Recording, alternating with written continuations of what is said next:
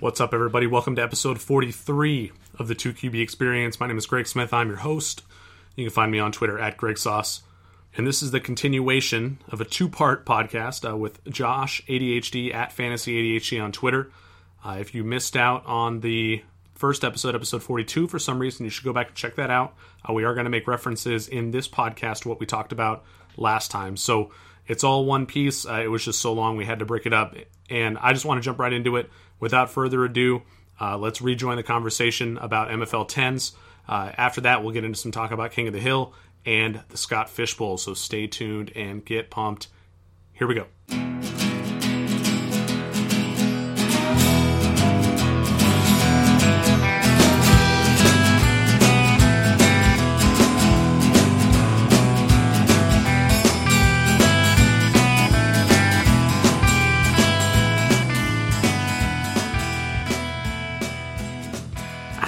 Approach an MFL 10 in terms of building a roster?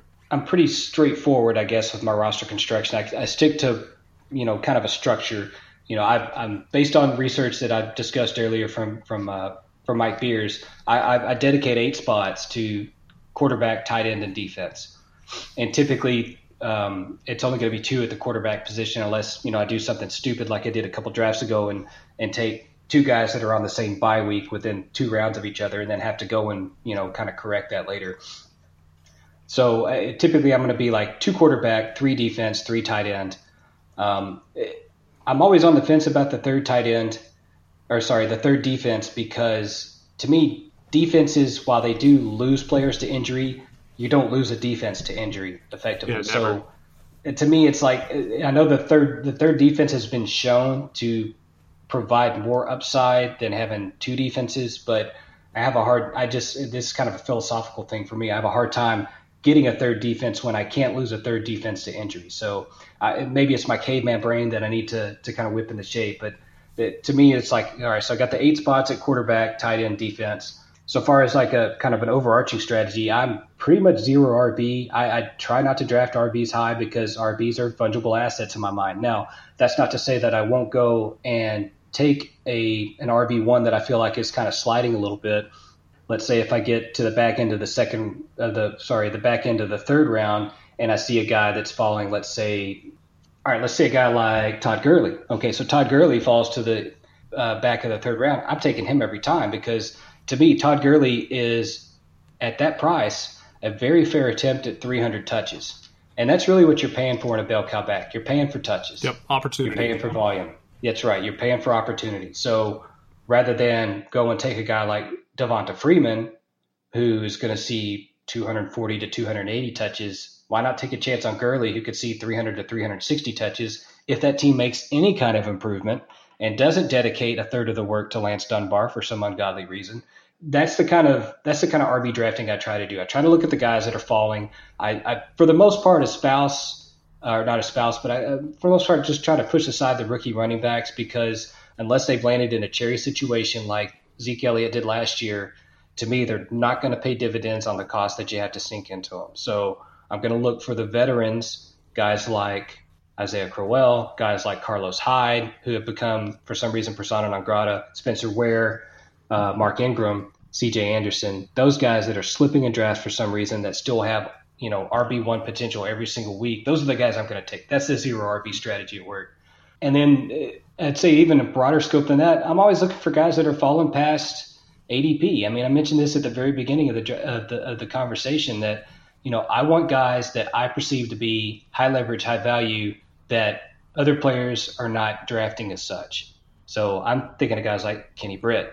So Kenny Britt, Tyrell Williams, uh, those type of players, guys that are falling into anywhere from the eighth to the twelfth round that can provide third round, fourth round upside. Those are the players I'm looking to pick in every single draft.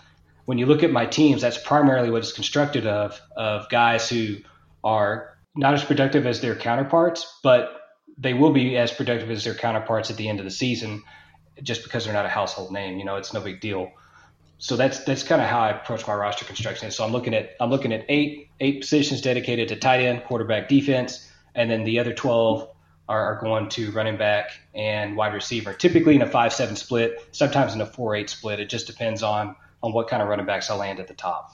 Yeah, and you you're, you bring up a great point uh, just right there at the end. What you do in the beginning of your draft is going to inform how you should approach your roster construction. Uh, you know, if you end up with one of those stud running backs from a top three pick, you know that means that you can probably skimp on the running back position a little bit heavier and only take four uh, and load up more on the wide receivers. Uh, depending upon what type of commodities or assets or players or however you want to call them, depending upon what types of guys you get in those first, you know, three to six rounds, that's going to dictate what types of players or what, you know, tiers of players. You know, do you want those big play wide receivers? Do you want the the consistent pass catching running backs, or do you want the goal line backs for you know big explosive weeks? And how you've drafted through the early rounds is going to inform those decisions, and and that's something that's hard to learn without practice, and also hard to learn without something like ADP, without being able to you know take a look at your app and say, hey, look, if I wait until the fifth round, I can always get player X, and that player X allows me to you know kind of avoid that same position in rounds three and four. So that's what I'm going to do, or that's what I'm going to try to do. And of course, it never works out exactly how you want, and you have to adjust on the fly, and that's that's what makes this fun. But um, yeah, I'm with you. I, I, think that seven to eight on the the one of positions seems right to me. I if I can get away with only seven spots on tight end, quarterback, and defense, I'll try to do that. But there is some luck involved in that. You have to feel good about the guys that you did land, or at least good about the values you got um, at those positions. So uh, you and I are, are, pretty much in lockstep there. I tend to draft, I think, more running backs than you, but I, I like to I like to think that I can pick out the the better wide receivers more often than my opponents. And with that in mind, I always feel good about my wide receiver corps coming out of an MFL MFL 10. And so my primary concern is are my running backs good enough to carry the rest of the team? Are my tight ends good enough? Are my is my, you know, defense and quarterback selections are those going to be fine? So yeah, I, I, I will often go more into that like 12 or splitting those 12 spots into 6 and 6 depending upon who I land, and it's it's not consistent. It varies from draft to draft, and like I said, that's kind of what makes this fun. Absolutely. Um, let's talk about a different best ball format. We we've gone on about MFL tens long enough, and probably too long to be honest. And if we if we go long enough, maybe this will be a two parter, the first in uh, the two QB experience history. I'm not sure if, if you're if you're game to keep going here, but I, I want to talk, talk about all night, Greg, all night. Excellent, King of the Hill two. I am medicated and ready to go. this is a this is a Scott Fish creation, and you know that Scott comes up with with the best leagues, uh, evidenced by the SFB. KOTH is another best ball format. This is super flex, so we're adding essentially a second quarterback spot to the starting lineups, and it's also 16 teams.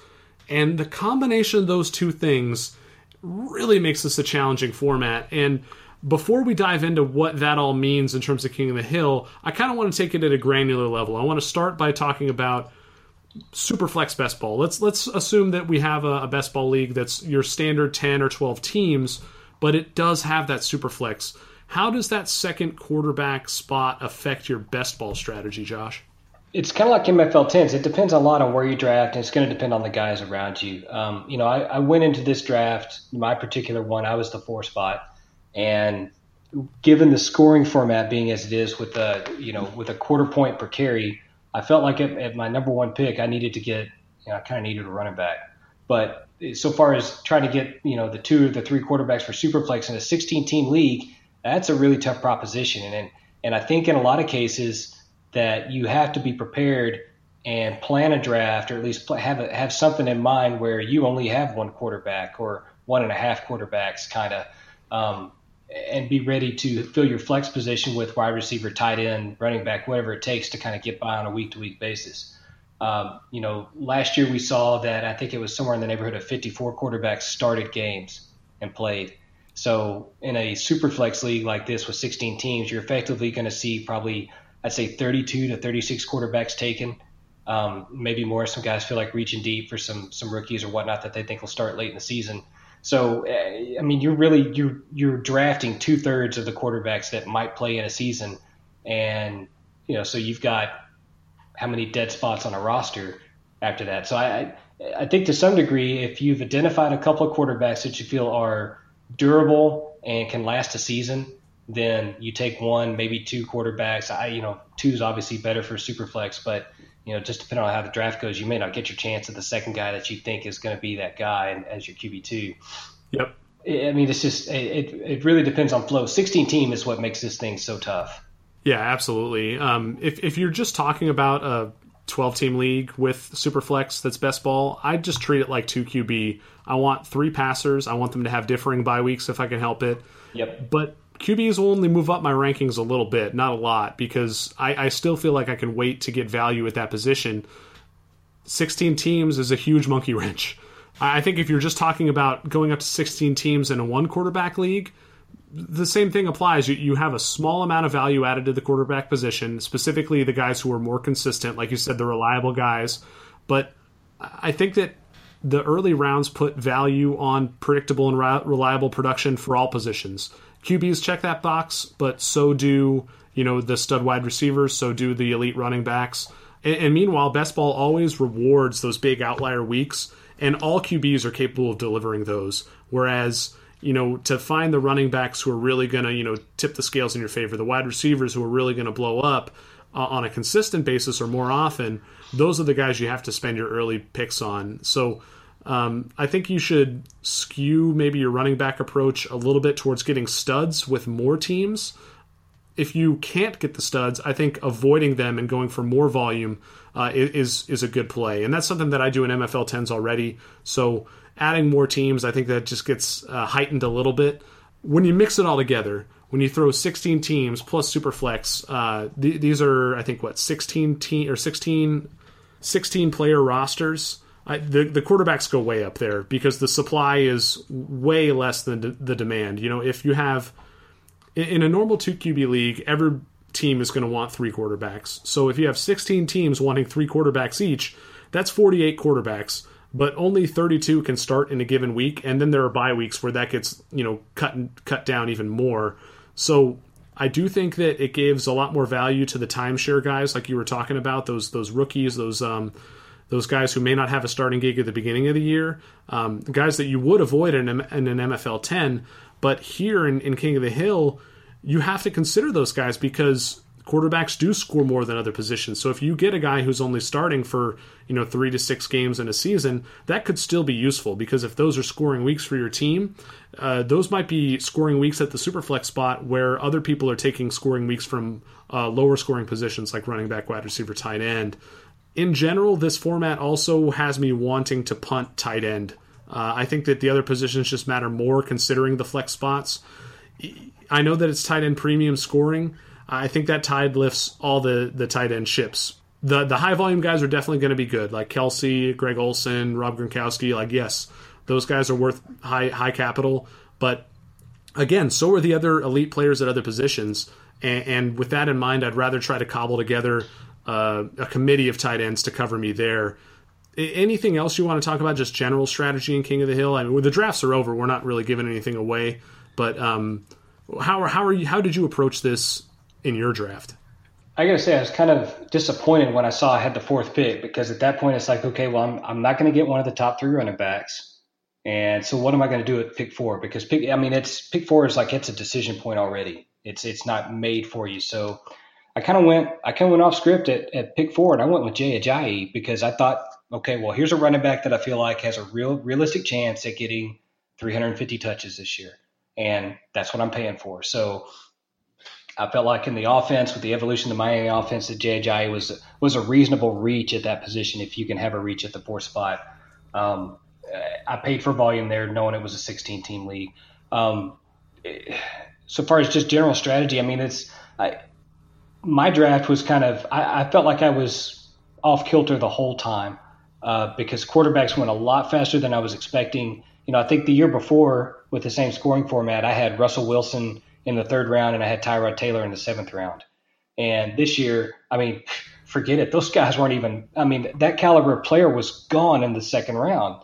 And that's a re- that's a reaction to how these leagues played out last year, where the teams Absolutely. who had the good quarterbacks tended to perform well. So people saw that and they said, "Oh, I need to get these guys early, even if it's Joe Flacco, even if it's Tyrod Taylor. I have to spend that second or third round pick on these guys." But it was crazy in the drafts, man. It, it took me off guard too I had a later pick. I think I had the eighth or ninth pick in my draft, and I was surprised at how many wide receivers were being taken, and I ended up with Andrew Luck at the end of the first round, which felt like a big gift, to be honest. He wasn't one of like the That's rushing fantastic. guys. Yeah, I, I didn't necessarily get um, the guys who were going to exploit that point or have quarter point per carry, but I felt so good about that that when it came back to me in the second round, I was like, okay, I got Luck at a discount. Now I don't have to take a second quarterback. I'm going to take Jordan Howard again, going for that bell cow running back, kind of like you did with Jay Ajayi. I understand the situation for Howard probably isn't quite as good, but he's still a guy who could get you know 300 plus touches, and that's what you want. That's um, exactly right.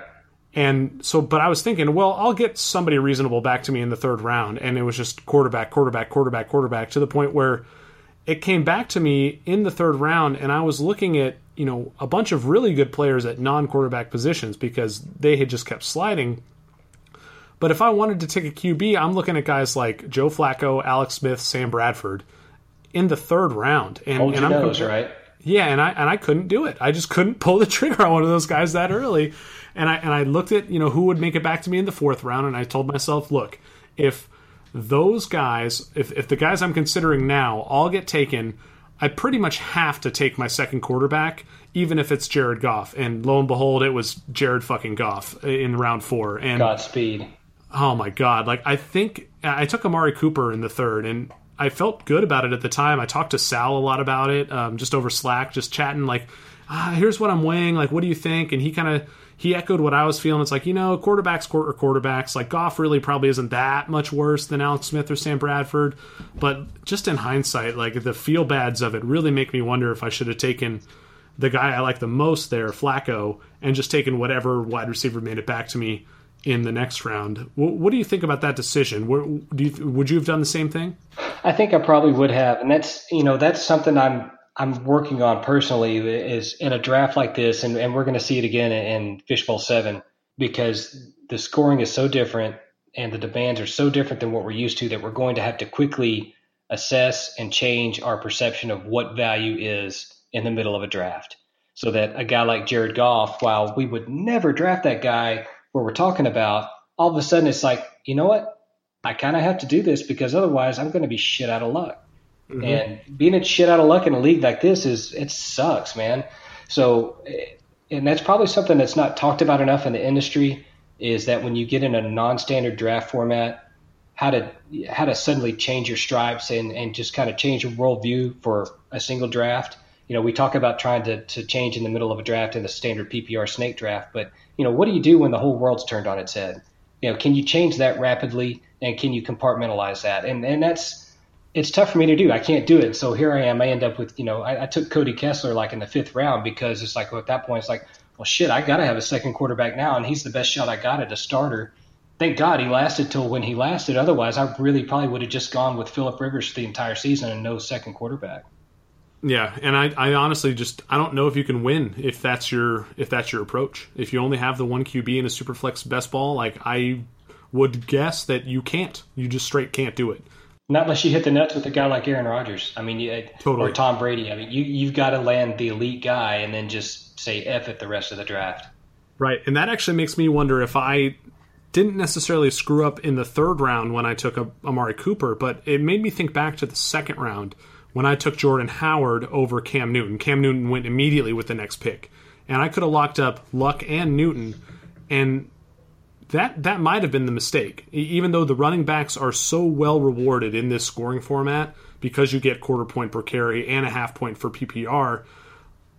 I, I yeah, I don't know. Like the double quarterback thing is something that I'm so loath to do in two quarterback leagues at a base level that I just couldn't bring myself to do it when there was such a an obvious value at the running back position staring back at me you're right. In in that moment, it's possible it would have been correct to completely abandon my baseline strategy. And, and I mean, time will tell. Probably eh, these leagues will bear out that I should have taken Cam Newton, is my guess. But I, I hate thinking that I'm giving other people value with you know letting Jordan Howard slide. Does that make sense? It does, and eh, you know this. I reflect back to this draft last this time last year, and Josh Lake said something to me that's resonated with me and stuck with me and he he talks about the concept of driving behavior in a draft. You know, Josh is a big uh, philosophy guy. He's a philosophy major.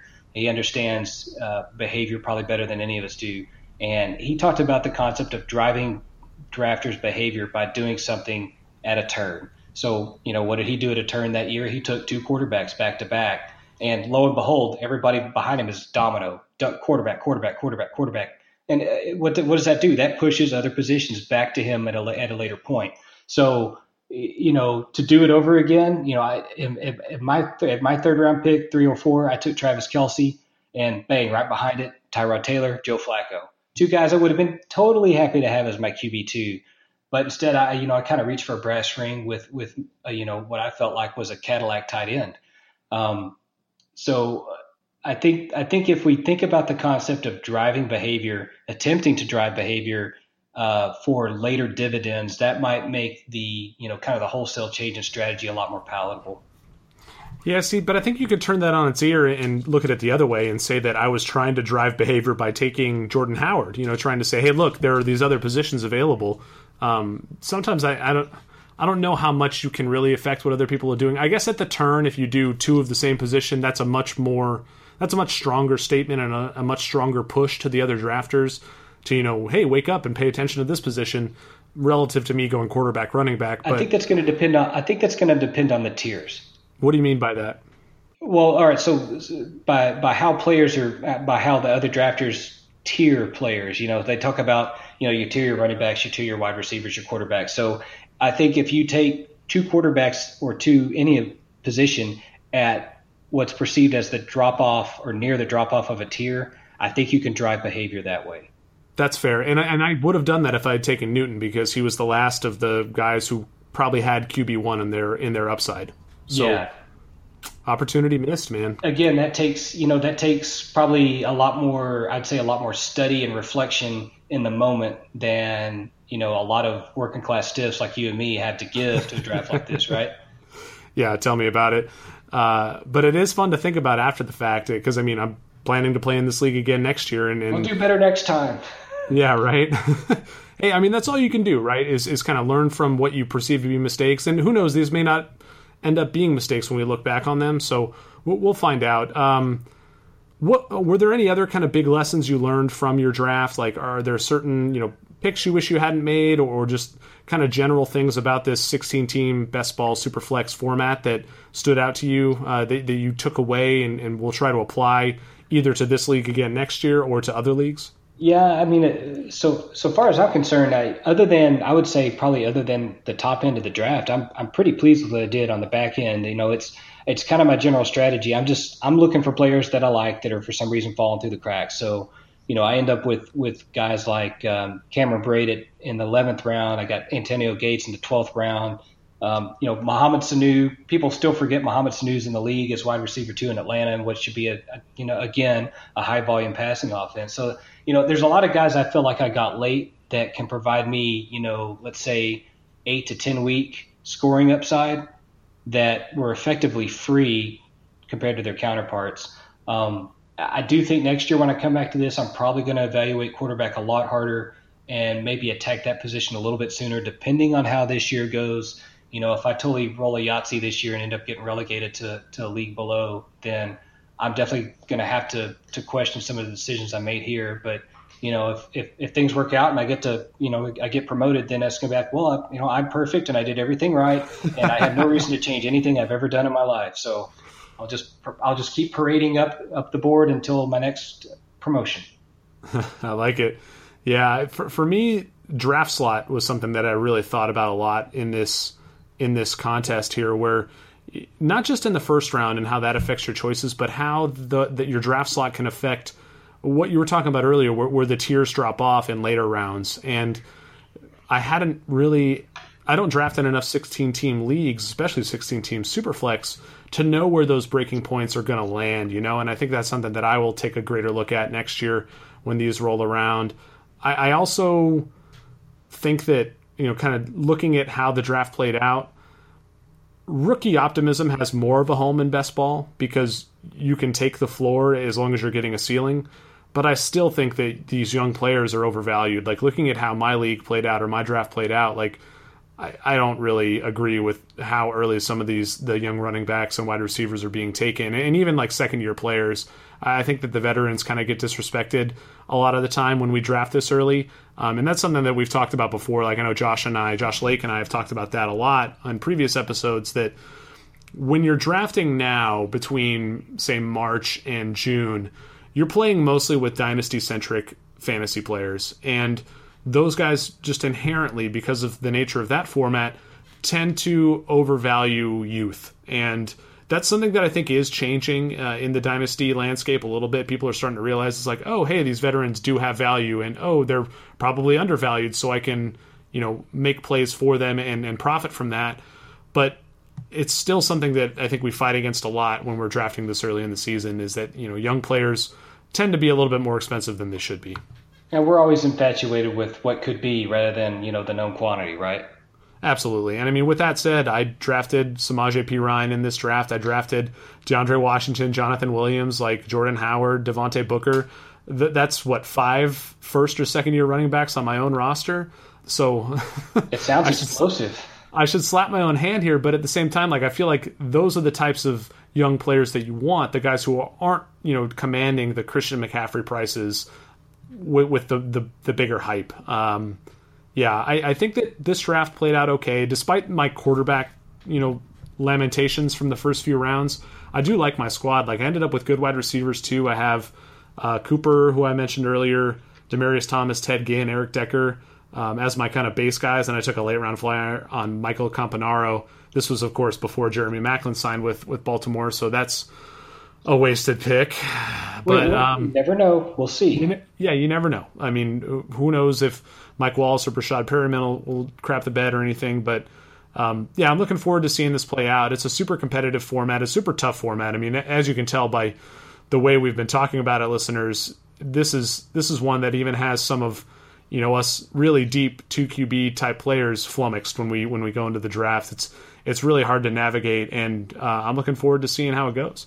Yeah, and if I could just one final thought about a league like this is, you know, with the thought of promotion and relegation in place, you do need to kind of play it like an MFL 10 in that I mean, it's it's great to just kind of, you know, I guess hover for lack of a better term and stay in your league, but if you really want to promote, I mean, you kind of have to take the tack that I think you did in your draft where you take a lot of uh, a lot of young guys, we call them post type sleepers that have explosive upside at a reasonable cost and, you know, if all those guys hit, if even half of them hit, then you're probably looking at a promotion to a higher league. And that's what you want. That's what you want in a league like this. So, I mean, if it, this is a kind of league where you don't necessarily want to play it safe, you want to play YOLO high upside. And it sounds like you kind of played that perfectly. Yeah, I, I feel good about everything except my QB two spot. I mean, even I think the the the thing I really tried to hammer this year that I did a poor job of at last year was avoiding the bad offenses.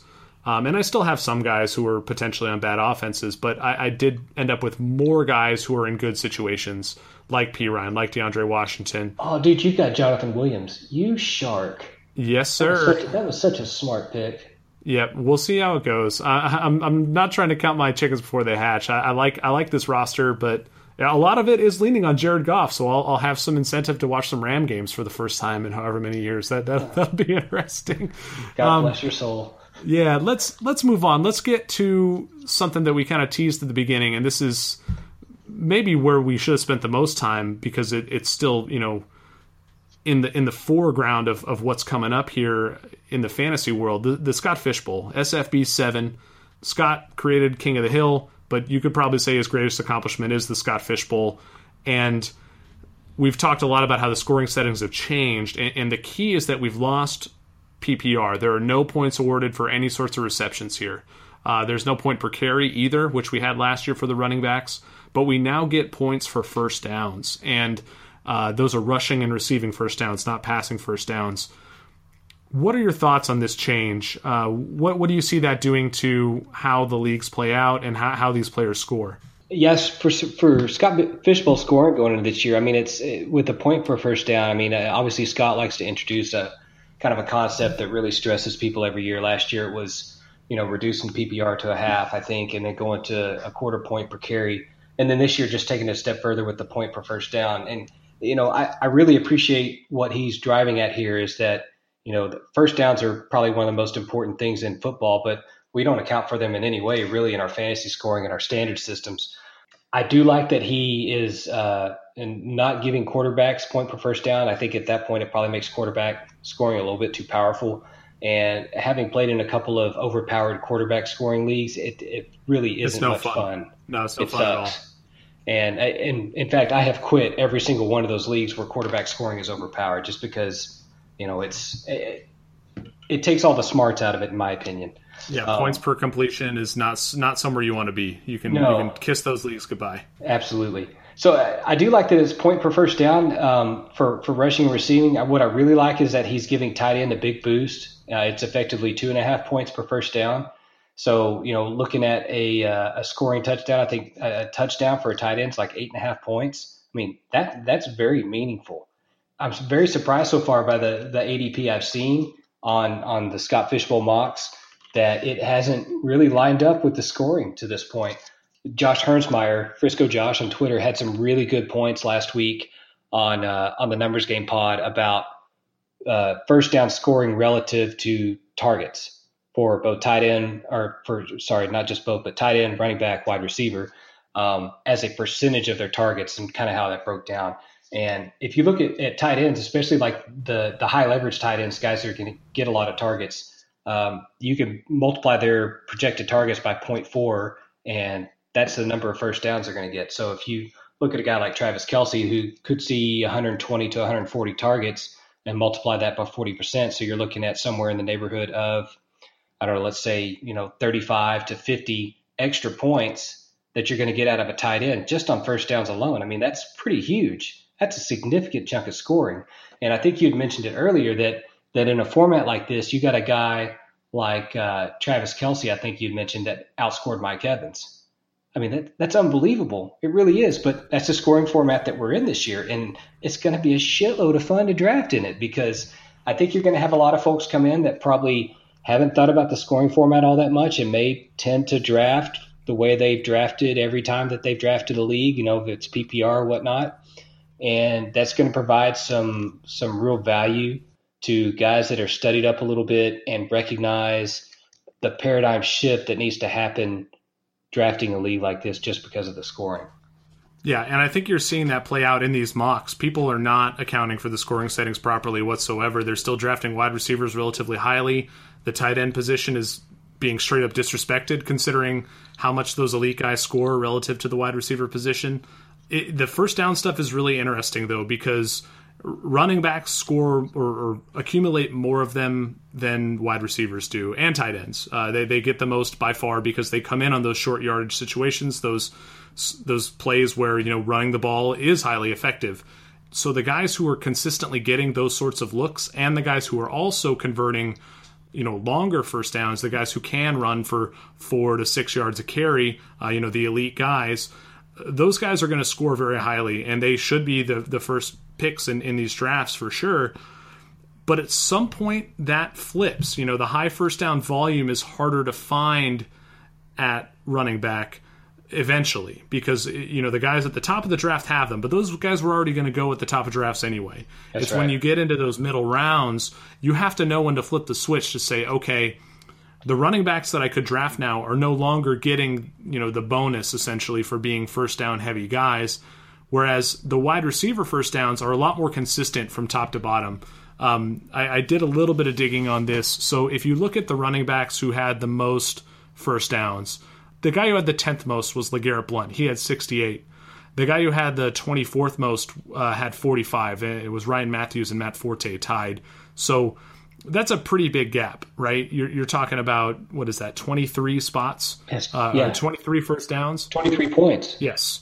Now, if you do the same thing for wide receivers, you go from number 10 uh, was DeAndre Hopkins. He had 56, so not quite as many as Blunt, but the 24th most guys, Amari Cooper and Golden Tate, had 47.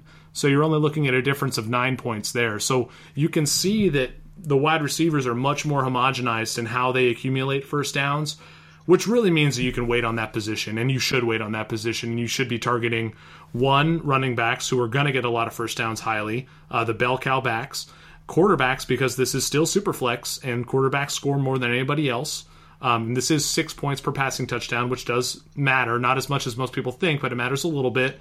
And then the tight end position, because like you said, they get that huge uh, bonus for for t- uh, first down. So the elite guys there are going to be outscoring the elite wide receivers. It's it's crazy if you can pull up the stats. Yeah, you pull up the uh, the stats, the the player stats page, sort by points, sort, sort by points per game, and you mm-hmm. can see the tight ends are are scoring more on average than these other positions. And with that said, I think there is a, a, push and pull there. I think that a lot of this we saw last year with the Scott Fish Bowl. W- one of the things that I was arguing against at the time was yes, running backs are more valuable. If you get the, that quarter point per carry, you want the guys who are going to get a ton of carries. But at some point, most drafters realize that, and all those running backs are going to rise up ADP it doesn't necessarily mean you just want to f- backfill behind them with more running backs, the running backs who aren't going to get the same opportunity, the same volume.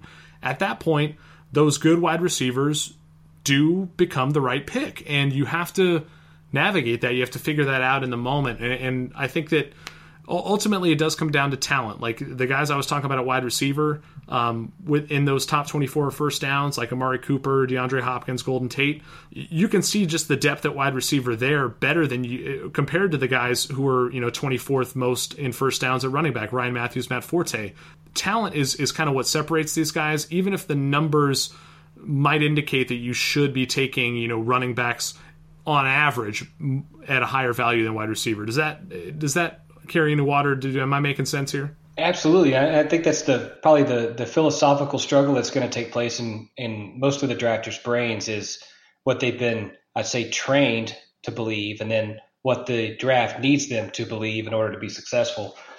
You know, I think I think you have a very good point there, where you know, running wide receiver is being highly devalued. But oh, I remember what I was going to come back to here. Uh, you know, we talked about a little bit a little bit earlier the concept of tiering in a draft, right? So, mm-hmm. You know, you mentioned how wide receiver first downs, it's a much more, I'd say, a, like a steady linear decay across the wide receiver position than it is at running back, than it is at tight end. It's like that quarterback middle class we were talking about earlier. Exactly right. So, I mean, you know, it's it's going to be another great malaise at, at wide receiver, probably be, between somewhere between wide receiver eight and wide receiver forty, you know, something like that, where these guys are all kind of kind of look the same except for you know touchdown numbers, and touchdown numbers are you know more or less, they're pretty random. So if we strip touchdown numbers of it and just look at volume and first down conversion and you know maybe a little bit of yards after the catch or something like that, then we can maybe get a little bit of clarity out of the situation. But I think going into this draft, it's going to be very helpful for for folks to kind of have their tier denomination set in mind, so they they they understand when there's going to be a tier drop off for their project for their projections and if it's coming up near one of the tiers, and well, you probably better damn well draft one of the guys that's before your drop off, or you're you know here you are, you're going to be left holding the holding the bag, and you mm-hmm. know it may be um, Jared Goff in your bag, you know, like that. and yet somehow I have him in one of my bags. Uh, just embrace him and love him and water him and grow him. yeah, I guess so. Um, I, I, do want to uh, throw out a few more numbers here, just because I, I, you know, did the digging earlier today. Um, highest percent of opportunities to result in first downs. That's you know targets plus carries. Who, who among you know the NFL are converting the most of those not touches but looks into first downs? Um, the top five are all running backs, and you know three of them are relatively obvious. You have Devonta Freeman uh, leading the way at twenty eight point four percent. Uh, Ezekiel Elliott, Le'Veon Bell tied for third at 28.2%. Do you have a guess for who number who the number two guy is at 28.3? Man, throw a name out. I would have to guess a guy like I'm gonna I'm gonna say Melvin Gordon. It's Duke Johnson, which is the power of playing from behind. That's right. And how about number five at 28%? This is a guy that you have already admitted on this show that you do not like. Oh gosh, Derrick Henry. Derrick freaking Henry, isn't it? Yeah. Yep. So that that was eye opening to me, not just for this format, but it made me reconsider him for other formats. You know, and that's what's cool about digging deeper on other stats is you can start to find through lines. You can connect these dots where you can say, oh, look, you know, Derrick Henry, yeah, he's probably overvalued in MFL 10s, but then you see something like this and you're like, wow, the dude is converting first downs on the same level as Bell, Elliott, and Devonta Freeman. Like maybe there's he's something. good.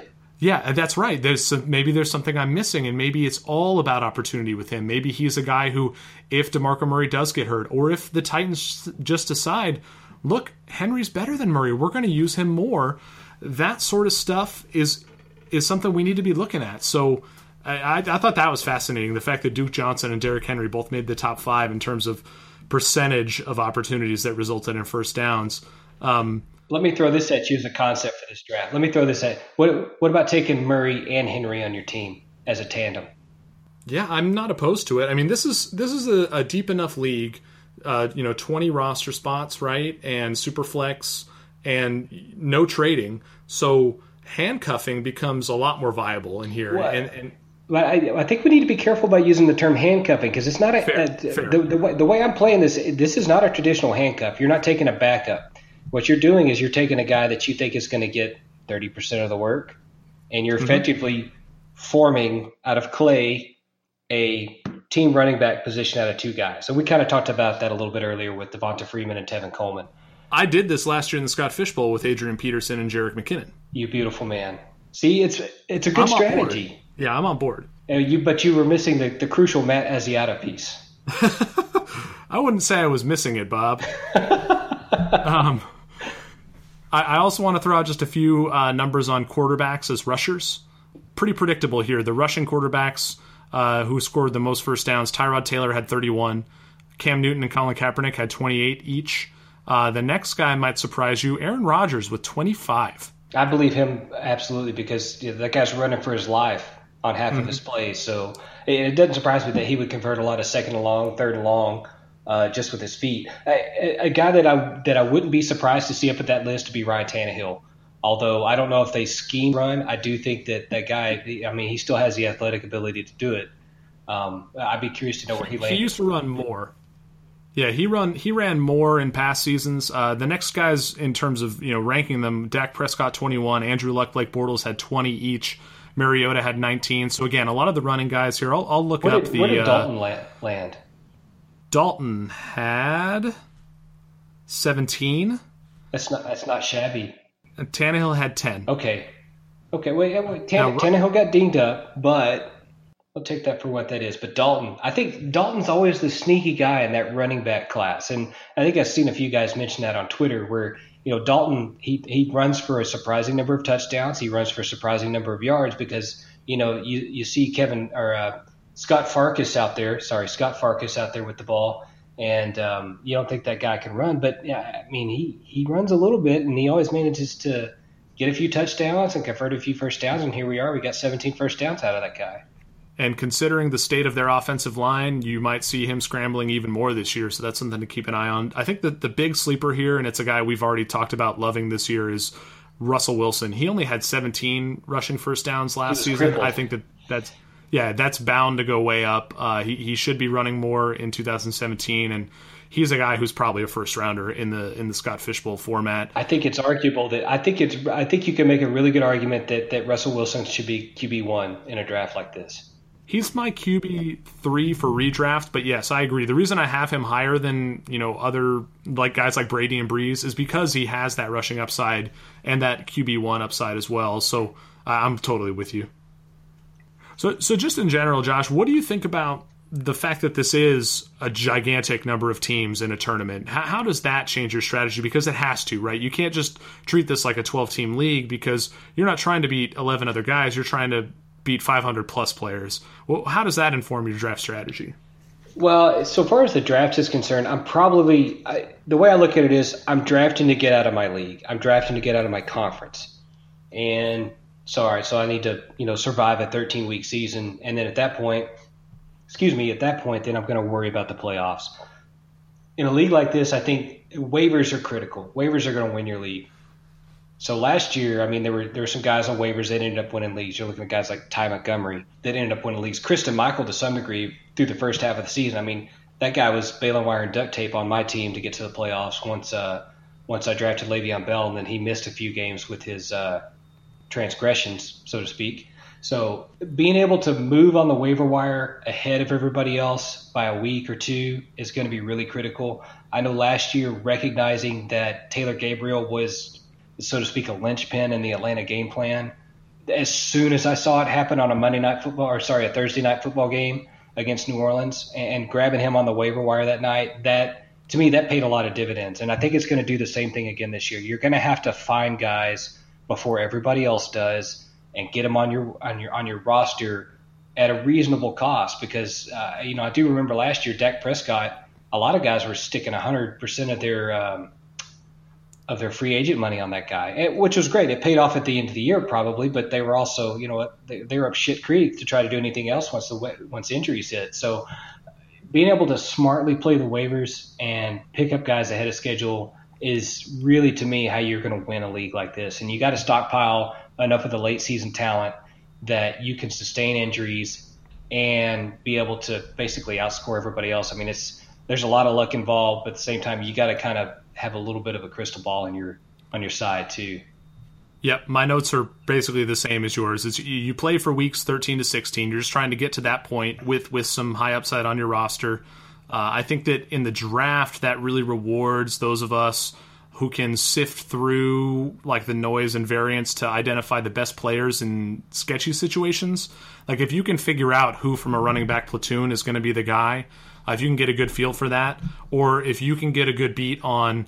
Uh, you know, a quarterback. Like, let's say you don't believe in Cody Kessler and you think DeShone Kizer is going to be starting there by week four or something.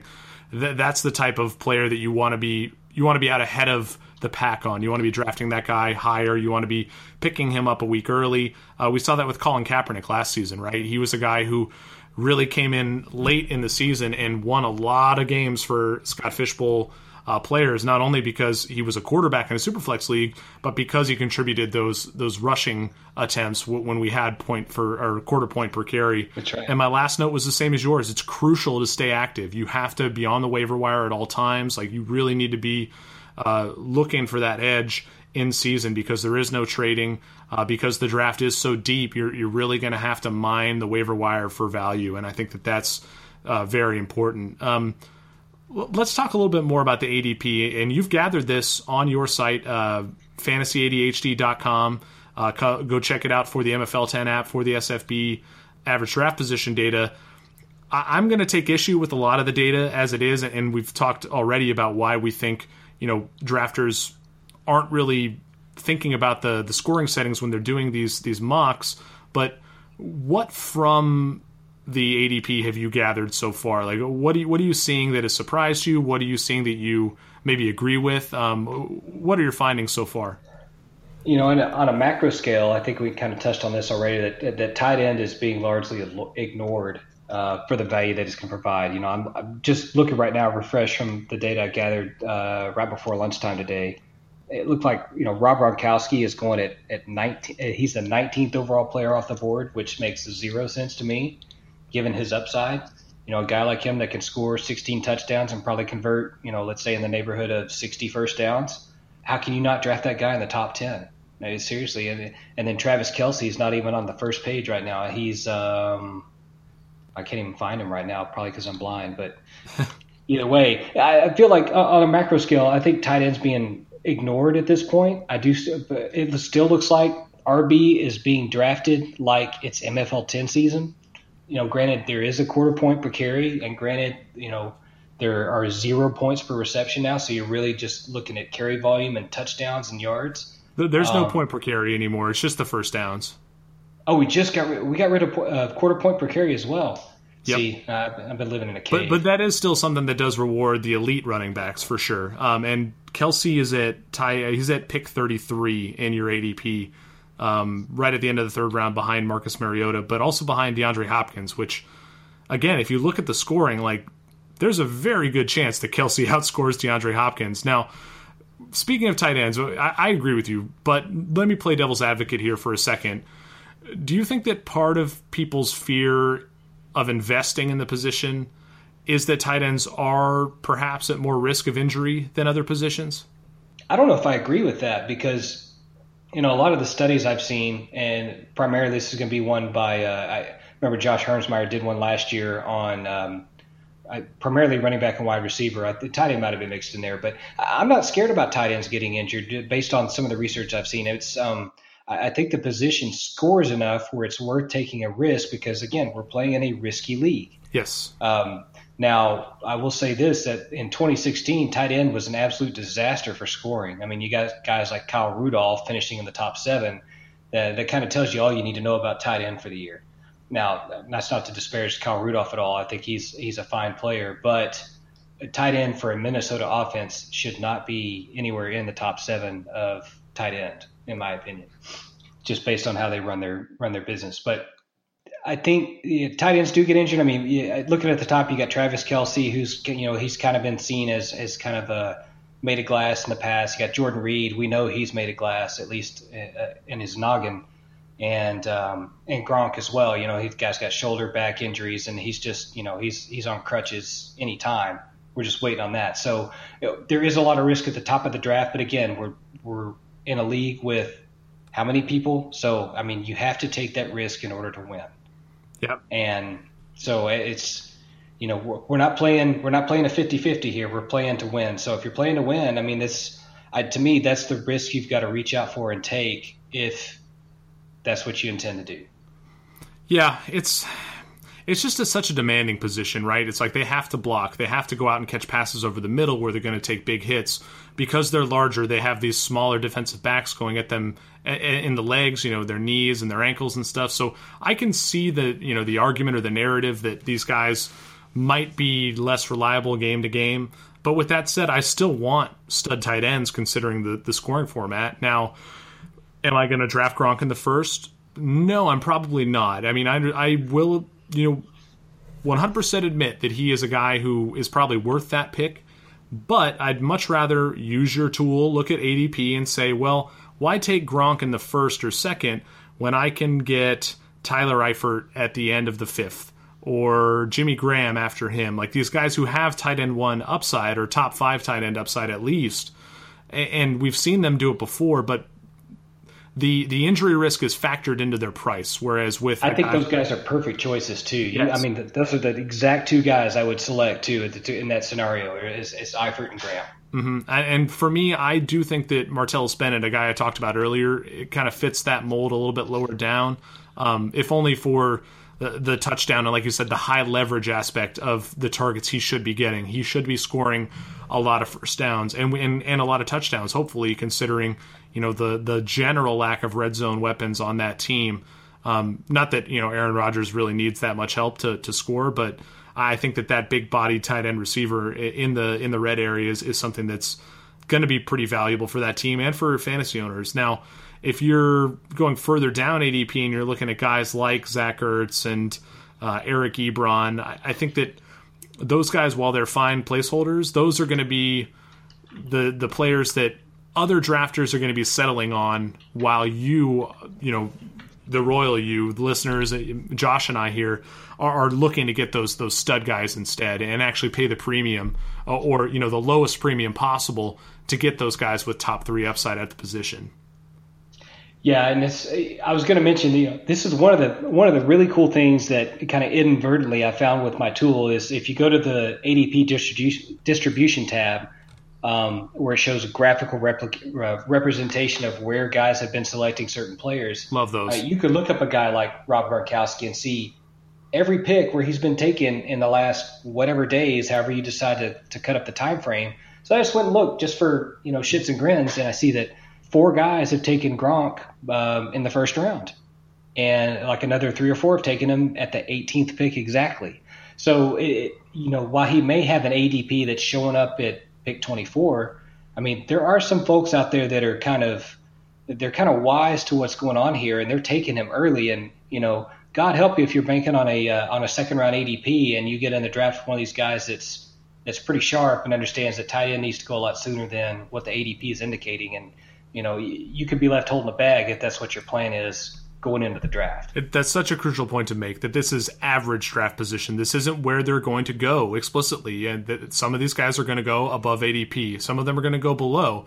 And you know, if you get these players that you want below ADP, that's awesome. You're getting a value. But if your analysis tells you that a guy's ADP is too low anyway, why not use a higher pick? Like invest the capital, put your money where your mouth is, and go after these guys. And I think that pay what you think he's worth. Yeah, exactly. I think the tight end position in this scoring format is where we're going to see that tested a lot for a lot of different drafters. A couple other things I've noticed from the ADP that you've gathered. One, quarterbacks.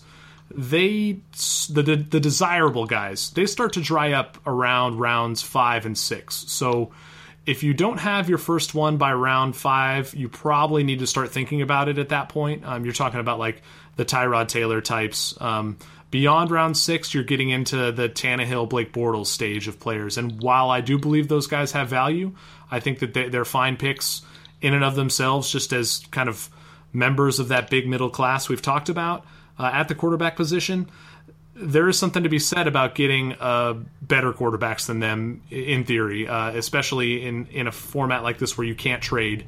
Um, you know, you, you don't necessarily get to patch your holes at quarterback mid-season because most of the relevant guys are going to get drafted, uh, and that's why you're seeing you know the them go as early as they are in these drafts.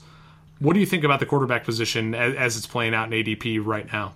Probably right now, I think quarterbacks probably. I, I kind of agree with you that I mean it, it's probably being, let's say, drafted a little bit too late.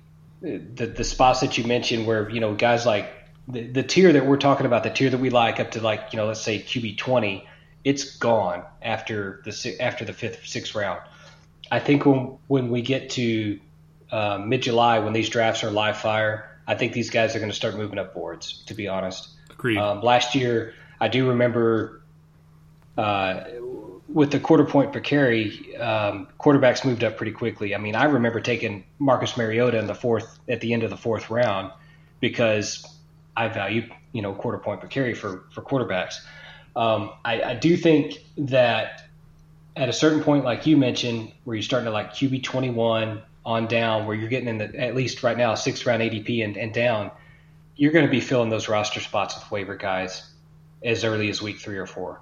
In my opinion, rather than I don't want to say waste, but rather than spend draft capital on two or three of those guys, if you're trying to go streaming QB, um, I would probably prefer to go to a higher ADP quarterback and take a guy that I feel relatively certain is going to play 16 games, and then opt for you know being a waiver wire wizard later in the uh, later in the season and find a guy, find a couple guys that can give me you know, give me a band aid week here or there to move along in the league.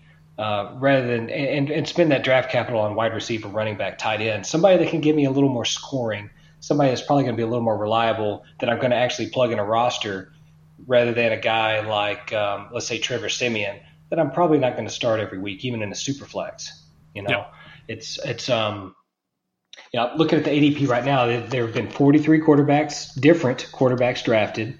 Um, you know, God bless Christian Hackenberg. He's been drafted three times. Wow. Now his ADP is 257, but somebody drafted him. So, I mean, this is what we're looking at. When we get to the 22nd round in these drafts, guys are going to be taking Christian Hackenberg. They're going to be taking Tom Savage. They're going to be taking Vernon Adams hoping to God that the Canadian League releases him and he can go play for somebody. You know, it's.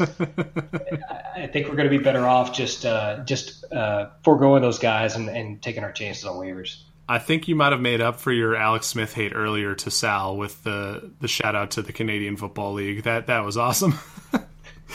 um, but Vernon Adams is the man. I mean, it, it's a shame he doesn't have an NFL job. Yeah, maybe someday, man. We we got to keep our fingers crossed for that one. He, he could be the next Jeff Garcia, man. I, I, I feel it. Yep, that would be that would be great. Um, uh, other positions, the the only other thing, and we've talked about this already. I think I think the running backs aren't being quite drafted highly enough. Uh, essentially, I think wide receivers are being overvalued, and because of that, you you can start to see some running back options in the middle rounds that, that look pretty appealing if you can accept the variance. You know, a lot of the MFL ten guys we talked about earlier, Spencer Ware, Mark Ingram, C.J. Anderson. I think those guys, while they're sliding now in these mocks, once these real drafts get going and people have had more time to do the analysis and read the analysis uh, of you know what first down scoring does to these players, I think those running backs are going to rise up ADP as well. So ultimately, I think that, that we do need to leave a pretty big grain of salt with the data that you have. And I'm not trying to disparage you for gathering it. You're doing God's work, um, putting this stuff together for the rest of us knuckleheads. But I think that in general, that this is something that we need to be care- careful not to put too much stock into because it is so early and because you know the drafters in these mocks may not necessarily be be seeing the full picture of, of what you know the SFB seven is going to be like. Yeah, I agree with that, and it's you know the they're mock drafts, they're practice drafts, you know, so guys that maybe aren't familiar with this kind of you know I'd say stressful format, they can get a feel for what a draft's going to be like. So I mean, they're going to play around with it, they're going to see what happens, and and that's fine. And that's why, you know, a lot of times I recommend instead of looking straight at the ADP data, go look at the distribution yes. and see what the breadth of the data looks like because the breadth is going to tell you what people really think.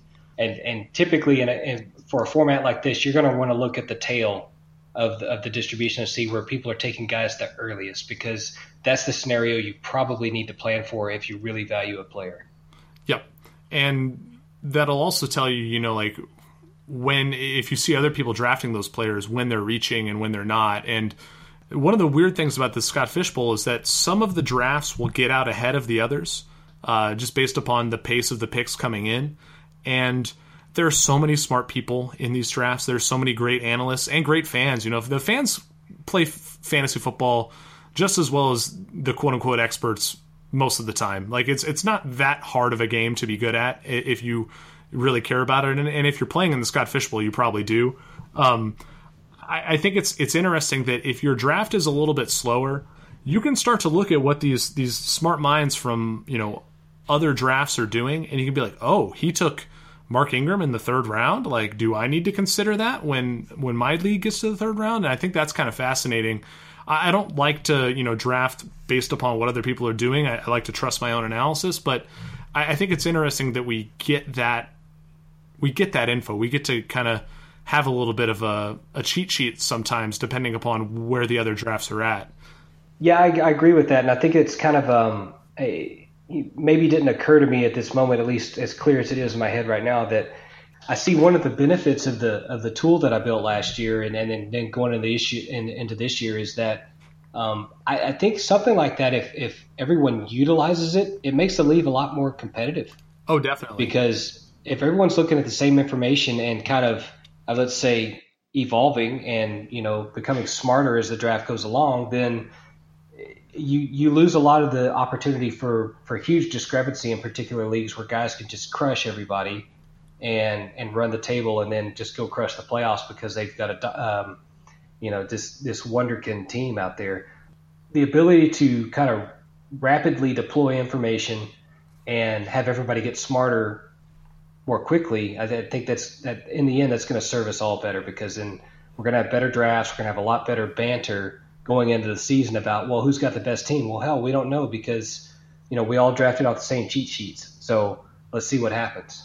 Yeah, I mean, well, at the risk of everyone becoming better because of this, there is the chance that we become dumber in some respects as well, right? Like, if everybody starts to buy into certain narratives or certain uh, ways of thinking in, in terms of these drafts. That, that that's interesting, but I, I doubt that'll happen. Like like you said, and like I said before, there are so many smart people in the Scott Fish Bowl that I, I think that if they're playing off each other, it's only going to make these things, like you said, more competitive, more challenging, and that's awesome. That's really cool how big of a deal this becomes, and how how much of a grind it's going to be. And there's that hoarding of information. Like you, you kind of get to keep your own guys a little more secret. Uh, if the ADP data doesn't necessarily back up your own evaluations, it, it's going to be so much fun, man. I can't wait. Um, do you have anything else on, on the SFB before we wrap this thing up, Josh? No, I don't think so. All right. Well, we went really long, and I'm glad we did because we got to talk about a lot of really interesting stuff here. So I'm probably going to break this up into two separate podcasts, and we'll release some probably pretty close to back to back. I'll probably edit the first one and then take a day off and get to the second one. But um, we did get one listener question from Christopher Richmond. Um, I'm sorry, Christopher. I'm going to save that one for the next episode. Uh, he asked about trading draft picks and the strategy around that. That's such a large topic that I'd rather give you more time on that um, on the next pod that we do. Deservedly so, because yeah, that's one I could rant on for 30 minutes, and you don't want me to do that right, right. now. And may, maybe we'll, I'll, I'll put a reply up on Twitter too, just so you have something in the meantime. But um, thank you for the question. We're just we just don't have time. We've gone on too long in this episode. Um, Josh, thank you very much for for joining me again. It's it's been a long time coming to have you on the podcast. I can't wait to have you back, um, listeners. If you want to check out his work, uh, he's at two QBs. He's at Rotoviz, Guru Elite DFS. Uh, you can get him to help you out with your own draft through uh, Draft Day Consultants DDC. Uh, and of course, the apps, fantasyadhd.com. Uh, the MFL 10 app is also at 2QBs.com if you want to find it there. But man, thank you for everything you've done for the community and for me personally in my own drafts, man. This is these are such awesome tools. I really appreciate the work that you put into them. Oh, you're welcome. And it's you know kind of my philosophy is I I, I want to teach a man to fish because if a man learns to fish, he can eat for life. So you know it's not about telling people what to do. It's about showing people how they can go about their business so that they can make a decision on their own. I totally agree. That's long been one of the mantras that Sal and Josh Lake and I have talked about with two QBs is is we're not we want we don't want to be the experts. We want the readers to become their own experts. And and that's that's something that I mean the tools are out there and that's that's what these are. Uh, that's what the analysis is for. Um, use your own brain. Find, find what works for you because you know there's so many different ways to win in this game and that's why we love it you know like embrace that and, and let it become a part of how you play fantasy football. Um, if you want to interact with us you can find us on twitter. Uh, the site's twitter handle is at 2qbs uh, you can find me on twitter at greg sauce. Josh is on there at fantasy adhd uh, if you have longer form questions you can email those to us our email address is 2qbs at gmail.com and in the Twitter handle and the email address, you have to spell that out. It's all words and letters. T W O Q B S.